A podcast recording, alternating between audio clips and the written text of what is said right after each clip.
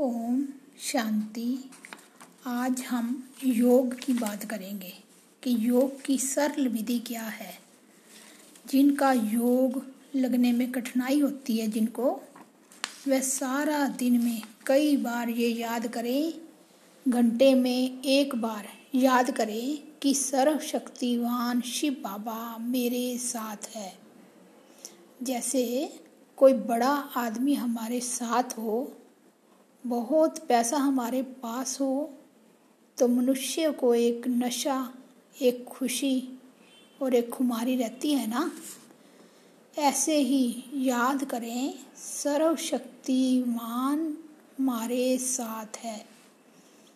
ये बाबा के महावाक्य हैं, अगर तुम इस स्मृति में रहो कि सर्वशक्तिवान शिव बाबा मेरे साथ है तो उसकी शक्तियाँ तुम में प्रवेश करती रहेंगी।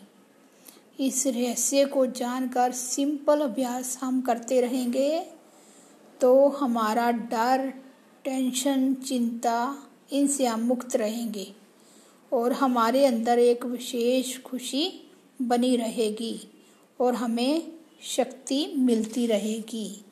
ओम शांति।